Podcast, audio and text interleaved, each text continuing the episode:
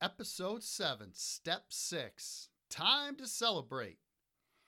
Good morning, good afternoon, good evening, hello, and thank you. Author, motivational speaker, trainer, coach, video blogger, and podcaster Jeff Drozdowski. Welcome into the Drozcast podcast, speaking of motivation and leadership. Folks, we're here. We are at the summit. We made it to the top. You have made it to your Mount Everest. We have reached our goal. What is your reaction? How are you going to react? Having reached a few summits personally in my day, I can tell you it may not be what you expect. Think about that point for a minute while we review your final homework assignment before you reach or before we have reached the summit of your goal. Your homework was on a piece of paper. Take 10 minutes and write down the scenarios in your life where doubt has crept in or creeps in often. What did you write down? Was it your first day of school as a child? What about your first day of high school? Maybe going off to college. How about graduation day in any of those scenarios? How about the first day at your first job? The first day at your first professional job after all of your schooling? How about that first time that you're put in a situation on a sporting field where it's a big game and you're the person who decides whether you're going to win or lose? Those are all huge scenarios. Doubt, anxiety, and nerves usually come in during these and many other times in your life. I remember in the moments before I walked down the aisle on my wedding day, I had this rush of doubt, nerves. Back in the day, they called it cold feet. For those of you out there a bit younger, that's what we called it. Man, I started sweating and I got a little sick to my stomach. But then I saw my wife in her beautiful wedding dress and all those nerves went away because I knew I had made the right decision. Doubt can come in like a bull crashing into a china shop, or it can come in subtly like a butterfly that lands on your shoulder. So quiet, so gentle, but you don't realize it is there until after it has been there for a while. One of the greatest lessons I was ever taught was from my mom. She never, never let me succumb to doubt or fear. If I came to her and said I wanted to do something, play a sport, uh, try a job at a certain place, she made me do it, no matter how scared or full of doubt I was. Leaving for college for the first time was really a memory that I'd like to forget. I was scared to death. My mom was scared to death because I was going away to school, being away from our home for the first time. But it's what I needed to do in order to grow. So we both fought the doubt. Fear. I'm going to do that one again. So we both fought the doubt and fear, and on I went. The rest, they say, is history. Because we both overcame our doubt and fear, I sit before you today talking into this microphone, helping you reach your goals and dreams too. I haven't even mentioned the keyword yet that helps you overcome the doubts and fears that you have. It comes by a word, a good old fashioned word called bravery. Webster's dictionary defines bravery as the quality or state of having or showing mental or moral strength to face danger, fear, or difficulty. And may I add doubt into that as well. Merriam Webster, if you don't mind, I'd like to add that into the definition. now, for the sake of simplicity and knowing that I'm going to be dedicating an entire upcoming podcast to doubt, fear, and bravery, I'm just going to give you a basic description of what bravery is in my humble words.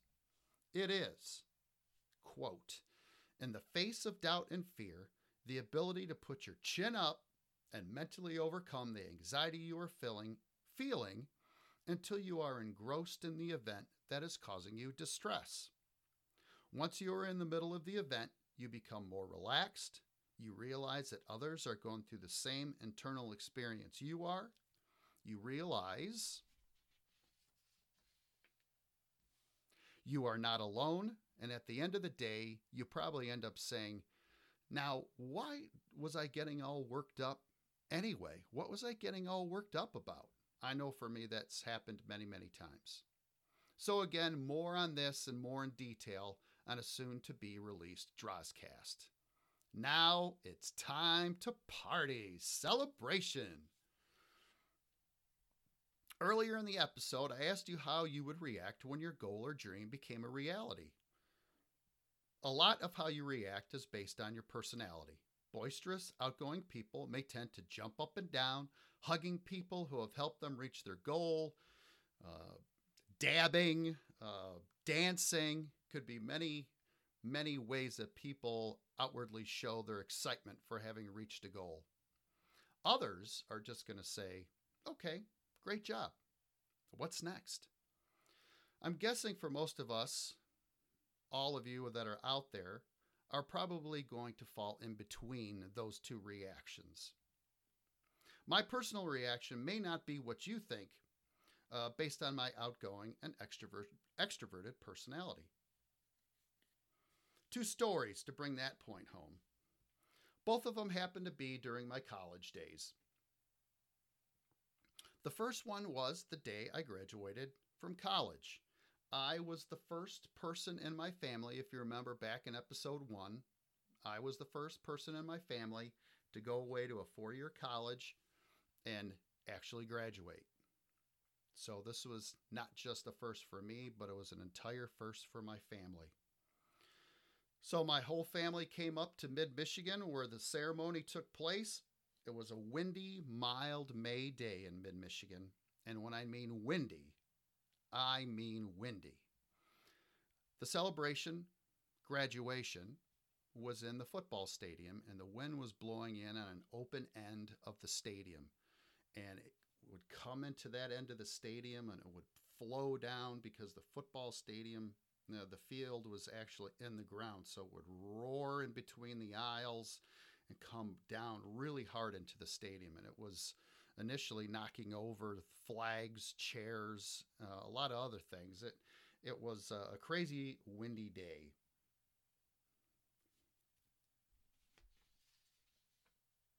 They ended up having to put weights on the bottom of the seats and on the bottom of the flags, uh, and anything that could have gotten blown away from the wind as well. The process, if you've never been to a college graduation, the, the process, at least back in my day, uh, by the time the ceremony started and the keynote speaker did their thing, and by the time you finally got to go up on the stage and walk across the aisle, shake hands, and get that diploma, takes about two hours. So, from the time the ceremony started, about two hours later, I walked across the stage, shook the hand of the person who gave me the diploma, walked to the other end, walked off, and my mom and my sister, my nephew were jumping up and down in excitement. And I was just kind of stunned in disbelief. That was my reaction.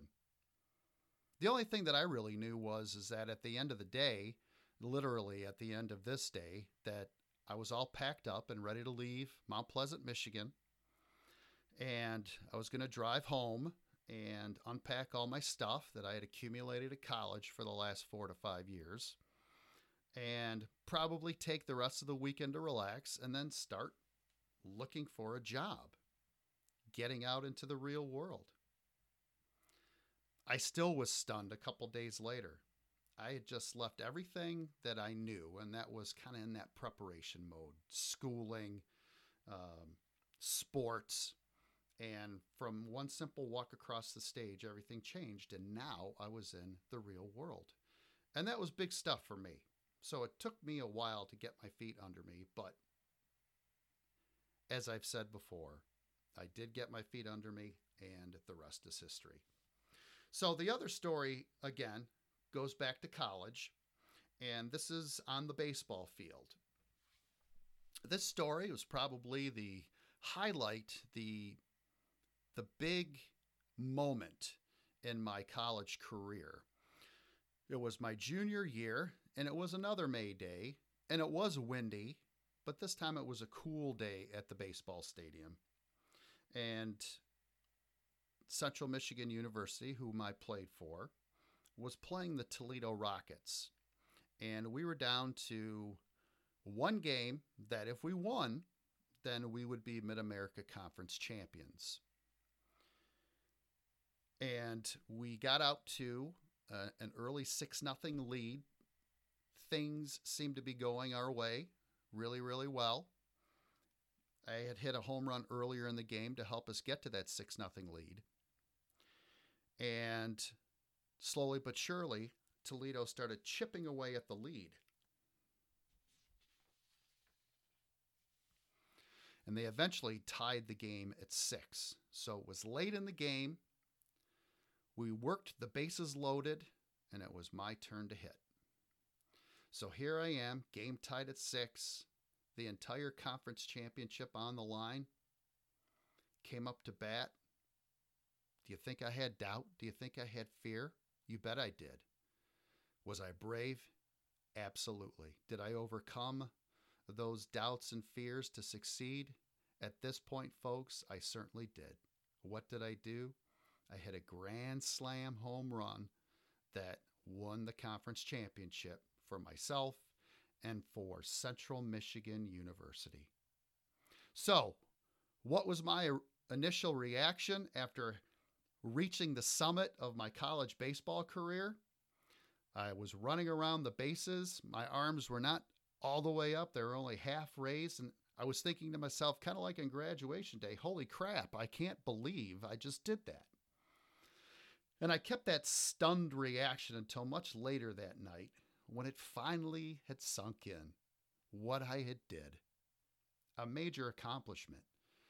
And finally I let it all loose and then I jumped up and down and screamed, but it was hours and hours later. So, those are my two stories as far as reacting to when you reach your summit.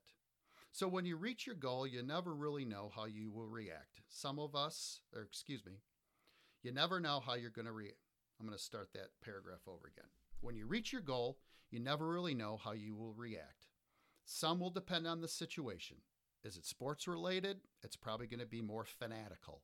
Is it business related? It's probably going to be subdued a little bit. Is it school related? Or is it a personal goal that you have just reached, such as losing weight, finishing school. Some of it's going to depend on you. And celebration, some of us shout, some laugh, some cry tears of joy. Others will well up with pride. And there may be a combination of some of those in there as well. Folks, whatever the reaction is, celebrate to its fullest. Celebrate to the max or the maximum. But don't vandalize, though. Just saying. In the workplace, we see celebration happen in a more refined fashion, mostly because we have become more refined as adults.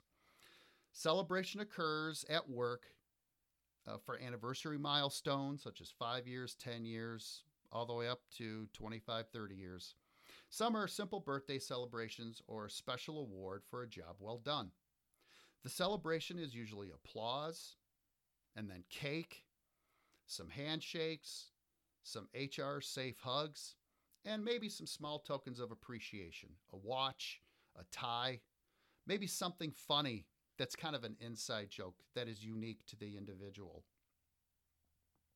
For the company that I worked for in the restaurant industry, I received a nice watch for my many years of service, followed by a nice lunch and a write up in the company newsletter. They even gave me a little bonus as well.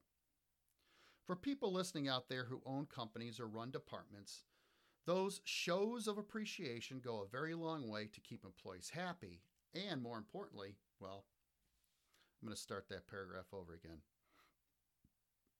For people listening out there who own companies or run departments, Those shows of appreciation go a very long way to keep employees happy and to keep your employer retention at a high level. Celebrating a personal goal is unique to the individual. Maybe you will go out for a few drinks, a movie, a dinner, vacation to a favorite place, maybe. Having friends over is a, is a big way that people celebrate as well. It could be anything that is special for that person. As a single man, me that is, celebrations would be around getting together with friends for dinner and a few drinks. Celebrating a special time with special people is always a great way to rejoice. In my married years, my wife and I would celebrate by eating popcorn at a local movie theater. That's right, we went to eat popcorn, and it just so happens that there was a movie playing, and I say that tongue in cheek. But we love the popcorn at Goodrich Quality Theaters. Thank you, Goodrich, for the best movie popcorn in the world. And good movies, too. So celebrate, be proud, jump up and down, laugh, cry. However, your celebration comes out, just do it. Celebrate. After that, you just have to start thinking about the next hill that you're going to climb. Okay, it's that time again, the Drozcast quote of the day. I think that I'm liking this feature, getting thought provoking quotes Let's start that one again. The silence is where you would say the Drozcast quote of the day. Okay, it's that time again, the Drozcast quote of the day. I think I'm liking this feature because it's getting thought provoking quotes from some of the best minds in the world. This one comes from Jewish philosopher, rabbi, and American civil rights activist Abraham Joshua Heschel. Quote People of our time are losing the power of celebration. Instead of celebrating, we seek to be amused or entertained. Celebration is an active state, an act of expressing reverence or appreciation. To be entertained is a passive state. It is to receive pleasure afforded by an amusing act or spectacle. Celebration is a confrontation, giving attention to the transcendent meaning of one's actions. I love that, giving attention to the meaning of one's actions. It's deep, absolutely. If you would like to rewind that a few times or go back a little bit and listen to it again, I think the more you listen to it, the more that it really hits home. So, this is going to do it for this episode, and this will conclude the six steps of my keynote, Finding the Mountain Climber in You. If this keynote or any work of mine might be of interest to you, listen to Kyla's details at the end on how you can get a hold of me. Folks, no homework. You have earned a rest. I love Las Vegas. That's right. I said that. I love Las Vegas. That is going to be the title of my next episode. I'm not a gambler or much of a partier. So why do I love Las Vegas?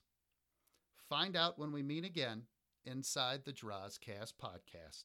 And oh, by the way, as a special announcement, I have dropped the price of my book. The paperback version of my book now on Amazon and Barnes & Noble is $9.99 and the ebook version is $4.99. Kyla can tell you the title, but you can look it up by my name too. Jeffrey, J E F F R E Y, P as in Paul, Drozdowski, D as in David, R O Z D O W S K I. That's going to do it. This is you succeeding. Keep it up. Bye for now. Kyla?